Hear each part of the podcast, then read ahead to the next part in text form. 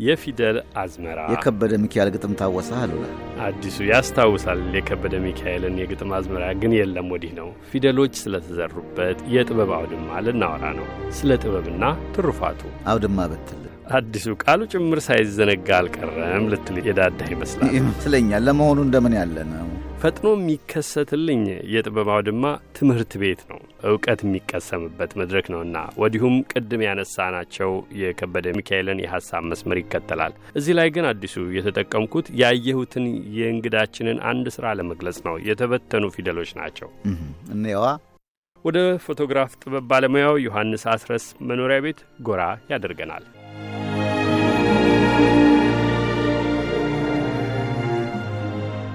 ከዋሽንግተን ዲሲ ከተማ ወጣ ብላ ከምትገኘው የሲልቨር ስፕሪንግ ከተማ ነዋሪ ነው። ወዲህ ወደ ዩናይትድ ስቴትስ ከመጣ ስምንት ዓመታት ሆነውታል።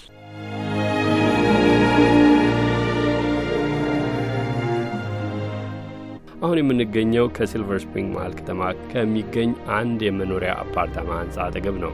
ዮሐንስን ለማነጋገር ሶስተኛ ፎቅ ላይ ወደምትገኘው የዮሐንስ አነስ ያለች ባለ አንድ ክፍል የመኖሪያ አፓርታማ እያመራን ነው።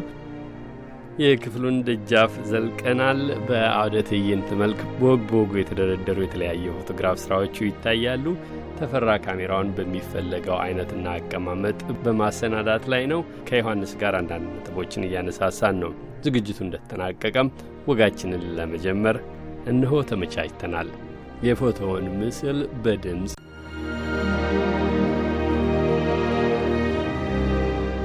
ዮሐንስ አስረስ ጥሩነህ አቤት ቤትህ መኖሪያ ቤትህ ነው? የጥበብ ስራዎች መስሪያህ ነው? መዝናኛህ ነው? በተለያዩ ስራዎች ተከበህ ነው የምናየው። ሁሉም ነው። ቢሮዬም ነው፣ መኖሪያም ነው፣ ሁሉም ነገሬ ነው። ሁሉም ነገሬ ነው የምትለው መንገድ የሚያስኬድ ይመስላል። የተለያዩ ዘርፍ ያላቸው የጥበብ ስራዎች ናቸው ያሉት። ከበር ካሉት የፎቶግራፍ ስራዎች እንጀምራለን። ሌሎች ጥቅም ባላቸው ስራዎች የተረጎምካቸው የጥበብ ስራዎችም አሉ። ታስረዳናለህ። እስኪ ንገረን። በር ላይ የምመለከተው የጥልፍ ፎቶግራፍ የተነሳ ጥልፍ ነው። የሚበሩት ከበሮዎች ጋር ከመድረሳችን በፊት ይሄ ጥልፍ ቤተ ክርስቲያን አንድ ጓደኛችን ነጠላውን አድርጎት ጸበል ይቀዳ ነበረ እና እኔ እያስቀደስኩ ነው ሳየው በጣም ደስ አለኝ። ጸበል እየቀዳ እኔ በስልክ ያነሳሁት እና ከዛ በኋላ ልክ ስንጨርስ ሄጄ ጥበብን ወድጀዋለሁ ፎቶ ላነሳው ፈልጋለሁ አልኩት። ልጁም ስለሚያውቀኝ ምን እንደምሰራ ስለሚያውቅ አውልቆ ነው የሰጠኝ። ነጠላውን ተዋስኩኝ። ካሜራ እጄ ላይ ስለነበረ እዛው ወንበር ላይ ያነሳሁት።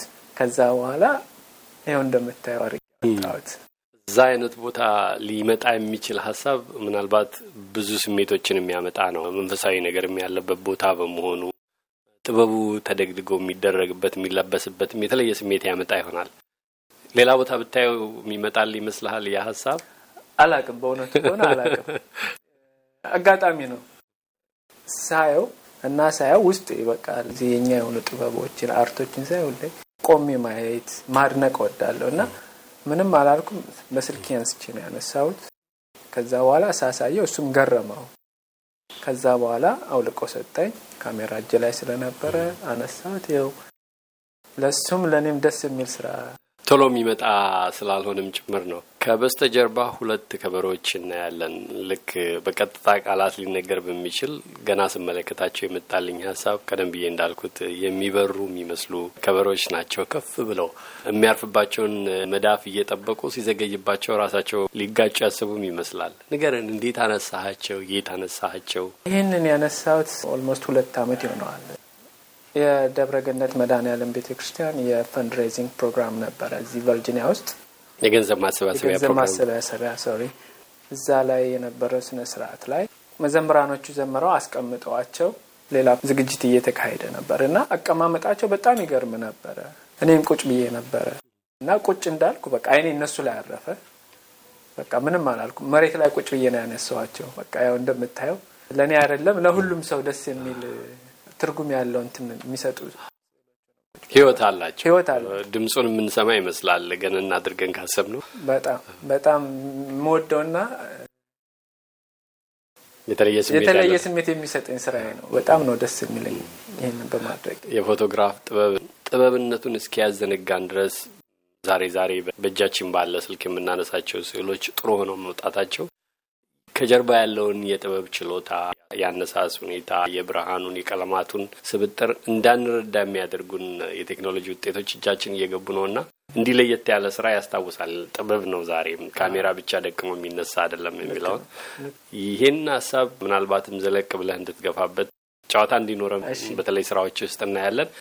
ከግርጌ አንድ ፎቶግራፍ እናያለን። ስዕል ይመስላሉ ስራዎች።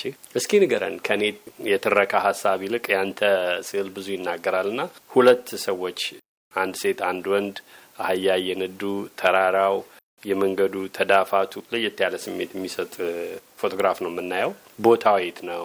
እንዴት አነሳሃቸው? ምናልባትም ሰዎቹም ባልና ሚስት ይላል የእንግሊዝኛ ስሙ። እስኪ ያስረዳን። እነዚህ የተነሱት ኢትዮጵያ ሄጄ ነበር አንድ አመት ተኩል በፊት። ቦታዎችን ዞሬ ማየት እወዳለሁ። ብዙ ቦታዎችን አነሳለሁ እና አጋጣሚ ላሊበላ አድረን ወደ አክሱም ለመሄድ ካደርንበት ሆቴል ወደ አውሮፕላን ማረፊያ ስንሄድ ጠዋት ነበረ። እነዚህ ባልና ሚስት ያልኳቸው ሰዎች አንተ ነህ ያጋባቸው ወይስ በእርግጥ ባልና ሚስት ናቸው? በእርግጠኝነት ይመስላሉ፣ ስታያቸው በጣም ይመስላሉ። እና ከኋላቸው የምታየው የሚያምር ተራራ አለ፣ አህያ አለ። በባዶ እግር በእግራቸው ነው የሚሄዱት እና ሳይ በቃ የጠዋት ብርሃን አርፎባቸው ነበረ። የሚሄድበትን መኪና አስቆሜ አላዩኝም። ከኋላ ሆኜ ነው ያነሳኋቸው። የተከተል ካነሳ ከኋላ ሆኜ አንስቻቸው ተመልሼ መኪና ውስጥ ገብቼ ነው የሄድኩት እና አሁን እንደዚህ ሆነው ሳይሆን በጣም ደስ ይለኛል እኔም እና አንዳንዴ አንተን የሚያስደስትን ነገር ሌላውን ማስደሰት የሚቻል ከሆነ እሱ ጥሩ ነው። የአንተና የኔ እይታ የተለያየ ነው፣ ግን የኔ እይታ አንተን ማስደሰት ከቻለ እሱ ነው የፎቶግራፈር ጥበቡ። ትርጉም ፍለጋው እንዲቀጥል እድልም ይሰጣል። ሰዎቹን ታያለ። የመሬቱ አቀማመጥ ለየት ያለ ነው። ቦታው የት ነው? ላሊበላ ላሊበላ ከከተማው ወጥተን ወደ አውሮፕላን ማረፊያው እየሄድን ነበረ። ቶሎ ብሎ የሚመጣውም በሀሳብም በጉዞም የሚደረገው ላሊበላ ዋናውም ቤተ ክርስቲያናቱ ያሉበት ቦታ ነው የሚካሄደው። ከዚያም በፊት ሌላ ትዕይንት አለ። ግሩም ነው። በአደራደርህ ቤትህ በተሰለፉበት መንገድ ነው እየሄድን ያለ ነው። ስብጥራቸውን እያለፍን በተለይም ደግሞ ሌላ የጥበብ ዘርፎችም ስላሉ እነሱንም እንቃኛለን። ከወዲያ ማዶ የጎንደር ፋሲለደስ የሚመስል ፎቶግራፍ ነው የማየው፣ ግን ለየት ይላል። ከለመድ ነው ፎቶግራፍ ወጣ ያለ ነው። ምንነቱንና እንዴት እንደተነሳ ጫውተን እስኪ። ይሄ ጎንደር ፋሲለደስ ድሮ በአጼ ፋሲል የመዋኛ ገንዳ ነው ተብሎ ነው የሚታመነው እና በአሁኑ ሰዓት በአመት አንዴ ውሃ እየተሞላ የጥምቀት ስነ ስርዓት የሚከበረው እዚህ ቦታ ላይ ነው እና እጅግ በጣም ብዙ ቱሪስቶች ይሄዳሉ። ከሀገራችንም የተለያዩ ክፍለ ሀገሮች ወደዛ ይሄዳሉ እና ይሄ ውሃው የሚሞላው ለጥምቀት በአመት አንዴ ስለሆነ ከሳምንት በፊት ነው ቀድሞ የሚሞሉት። ትልቅ ነው እንደምታየው፣ መዋኛም ስፍራ ነው እና ያንን ለመሙላት የጀመሩበት ሰዓት ሳምንት እንደሚወስድ መረጃው ነበረኝ። ቀድሜ ሄድኩኝ። አንደኛ ቀኑ ከደረሰ ብዙ ሰው ይኖራል፣ ቱሪስት ይኖራል። እንደዚህ በአማረ ሁኔታ ልታገኘው አትችልም። ስለዚህ ይህንን ፎቶ ለማግኘት አንድ ሳምንት ቆይቼ ብቻውን አገኘው ብቻውን አገኘሁት። ተሳክቶልኛል። በጣም ግሩም ነው። እሱም በሁለቱም side ልታየው ትችላል። ነጸብራቁን ውሃው ጥርት ባለ ውሃ ላይ አርፎ በውሃ ውስጥ ስዕል እንደሚታየው በእርግጥም ጥሩ አድርጎ ይታያል። ከበስተግርጌው ሌላ ምናልባትም የማይታወቅ የሚመስል ቤትና በቀስት ቅርጽ የተሰራ ከውስጡ በርቀት የሚታይ አነስተኛ ፎቶግራፍ ያለው ምንድን ነው እሱ? ይህም እዛው ጎንደር ውስጥ ነው። ደብረ ብርሃን ስላሴ ይባላል። በጣም ከቆዩት አብያተ ክርስቲያኖች አንዱ ነው ኢትዮጵያ ውስጥ እና እሱን ያው ጎንደርን ሲጎበኝ ያው የፋሲል የህንጻ አሰራር አለበት ውስጡ። ቤተ ክርስቲያኑ ዙሪያው አጥሩም አለው። ይሄ የምናያቸው አርኮቹ ማለት ነው። እና ከአርኮቹ ስር በር አለ እንደምታየው። እና እንደዚህ ቤተ ክርስቲያኑን እየዞርኩ እያለ ከግቢ ውጭ ነው ያለሁት። እና አጥሩ ውስጥ ቤተ ክርስቲያኑ ይታያል። እኔ ውጭ ነኝ። እና እሱን ሳየው በቃ ይህን ነገር ማስቀረት አለብኝ አልኩኝ። እና ልክ ፎቶ ሳነሳው አርኩም ወጣ፣ ከውስጥ ቤተ ክርስቲያኑ ወጣ። በጣም የገረመኝ አርኩ ላይ ያሉት የሸረሪት ድሮች ሁሉ አልቀሩም እና እሱን ሳየው ደግሞ በጣም የበለጠ በጣም ተደሰትኩበት በፎቶ እና ደብረ ብርሃን ስላሴ ጎንደር የተለየ ስሜትም ያሳድራል። ቅርጹ ሆን ተብሎ በተቀመጠ አቀማመጥ የተነሳ ነው የሚመስለው። ብዙ ጊዜ አዘውትረን ከምናነሳው አነሳስ ለየት አድርገዋል። ጥበብነቱ መጉላቱን ያሳያል። አሻግረን በጣም የምናውቀው ቅርጽ ወይንም ታሪካዊነቱ የገነነ በዓለም ዙሪያ የሚታወቅ ቅርጽ ግን ከዚህ ቀደም ከምናውቀው እይታ ወጣ ባለ መንገድ የተነሳ ፎቶግራፍ እናያለን።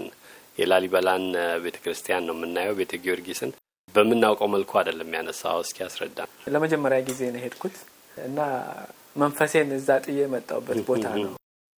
ኢትዮጵያ ውስጥ መቼም ብሄድ የማልቀርበት ቦታ ካሁን በኋላ ላሊበላ ነው። በእውነቱ ከሆነ አንድ ቀን አድሬ ነው የመጣሁት። አይበቃም አይደለም አንድ ቀን ሳምንት እዛ ብቆይ የሚሰለች ቦታ አይደለም። ሌሎቹን አነሳው እንደምል ከተለመደው ውጪ የፎቶግራፍ አይን የሚሆን ወይ የተሰጠኝ መክሊት አላቅም። ሌላው ከላይ ነው አለኝ፣ እኔም ከላይ አንስቼዋለሁ። ግን እስኪ ደግሞ ልሞክር ብዬ ከስር ነው ከደረጃ ስር ተንበርክኬ ነው ያነሳሁት እና እንደምታየው ውብና ለየት ብሎ ወጥቷል። እሱም በጣም ደስ ይለኛል። በሩን መስኮቶችን በተሻለ ቅርበት እናያቸዋለን በአንተ ፎቶግራፍ። አዎ፣ ደረጃው ስር ነው ተኝቼ ተንበርክኬ ያነሳሁት። በሌላው አንግልም ያነሳሁት ፎቶ አለ። እንዴት አይነት ነው? እሱ ደግሞ አሁን ያነሳሁት ከፊት ለፊት ነው። ከጎን ስታየው ደግሞ የተገለጸ መጽሐፍ ነው የሚመስለው። እሱም ያው እንደዚህ ለ print አድርጌ አላወጣሁትም እንጂ ኋላ ላይ አድማጮች በድምጽ ለተመልካቾቻችን በስዕል እናጋራለን። ፎቶግራፍን እንመለከታለን። የተገለጸ መጽሐፍ ይመስላል፣ የሚስብ ይመስላል። ከፎቶግራፍ ስራዎችህ ልንሻገር ነው። ገረፍ ገረፍ አድርገን የመጨረሻ ብናደርግ ሶስት ፎቶግራፎች ያለው እዚያ ማዶ የምናያቸው አባት በጧፍ ብርሃን መጽሐፍ የገለጡ ሰው እናያለን። መንፈሳዊ መጽሐፍ ነው የሚመስለው። ጥሞናቸው ማን ናቸው? የተነሱ እኚህ አባት እዛው ላሊበላ ውስጥ ነው። በእርግጠኝነት አላስታውስም የትኛው ቤተ ክርስቲያን እንደሆነ። ብዙ አብያተ ክርስቲያናት ብዙ አብያተ ክርስቲያኖች ስላየሁኝ የትኛው እንደሆነ በእርግጠኝነት አላስታውስም፣ ግን እዛው ላሊበላ ውስጥ ሆነ አስታውሳለሁ። እና እኔ በሄድኩበት ሰዓት እኚህ አባት ጸሎት ላይ ነበሩ። ምን አይነት ሰዓት ነው? በኢትዮጵያ ሰዓት አቆጣጠር ወደ አስር ሰዓት በዚህ ሀገር ወደ four o'clock አካባቢ ከሰዓት በኋላ ከሰዓት በኋላ ነው እና ጸሎት ላይ ነበሩ። አላዩኝም። ሳያቸው ግን እጅግ የሚመስጥ ብርሃናቸው የያዙት ጧፉ፣ መጽሐፍ አገላለጣቸው፣ መጽሐፉ የተደጎሰበት ጨርቁ፣ ሁሉ ነገር እና በቃ እሳቸው አላዩኝም። ይህን ምስል ማስቀረት አለብኝ በሚለው አነሳዋቸው። ካሁን በኋላ ሎጎዬም ሳይሆኑ አይቀሩም ብዬ አስባለሁ። በጣም መታወቂያ ምልክት ነው። በልማድ እንደዚህ ነው የሚደረገው። ዮሐንስ በጧፍ ብርሃን ነው መጽሐፍ የሚነበበው። ሆን ተብሎ ተዘጋጅቶ የተሰራ ነው የሚመስለው። ቤት ውስጥ ነበሩ ነበሩ። እና እንትን መብራት አልነበረም። የመስኮት ብርሃን ነበረ። በዚህ በኩል እንደምታየው ብርሃን አለባቸው እና ያው ጨለማውን ለማሸነፍ የግድ ብርሃን ስለሚያስፈልግ ጧፍ ያስፈልጋቸዋል። ለዛ ይመስለኛል ጧፍ ይዘው ሲያበሩ ፊታቸው ላይ ያረፈው የጧፉ ብርሃን፣ በጎን ደግሞ በመስኮት የመጣው ብርሃን እጃቸው ላይ ሲያርፍ ለእኔ ልዩ ስሜት ነው የሚሰጠኝ። ለዚህ ነው ቶሎ ብዬ እሳቸው ወደ ሌላ ሳያደርጉ እሳቸውንም ላለመረበሽ ቀስ አድርጌ አንስቻቸው ቶሎ እንትን ያልኩት። ከእሱ ተሻግረን የምንመለከታቸው ስራዎችህ በፎቶግራፍ ዘርፍ ከተመለከትናቸው ለየት ይላሉ። ለጥቅምም የሚውሉ ቀደም ብዬ ጠቆም አድርግ ያለው እስኪ ንገረን። እዚህ ጋር በፊደል ሙሉ ማለት ይቻላል በፊደል በጨርቅ ላይ የተሰሩ አሉ። በወረቀት ሳጥን ልበለው በሱ ውስጥ የተቀመጡ የህጻናት መማሪያ የሚመስል የፊደላት ቀለም እናያለን። ፊደል የፈሰሰበት ቤትህን የሚያደምቀ መጋረጃ ጭምር እናያለን። እስኪ ያጫውተን።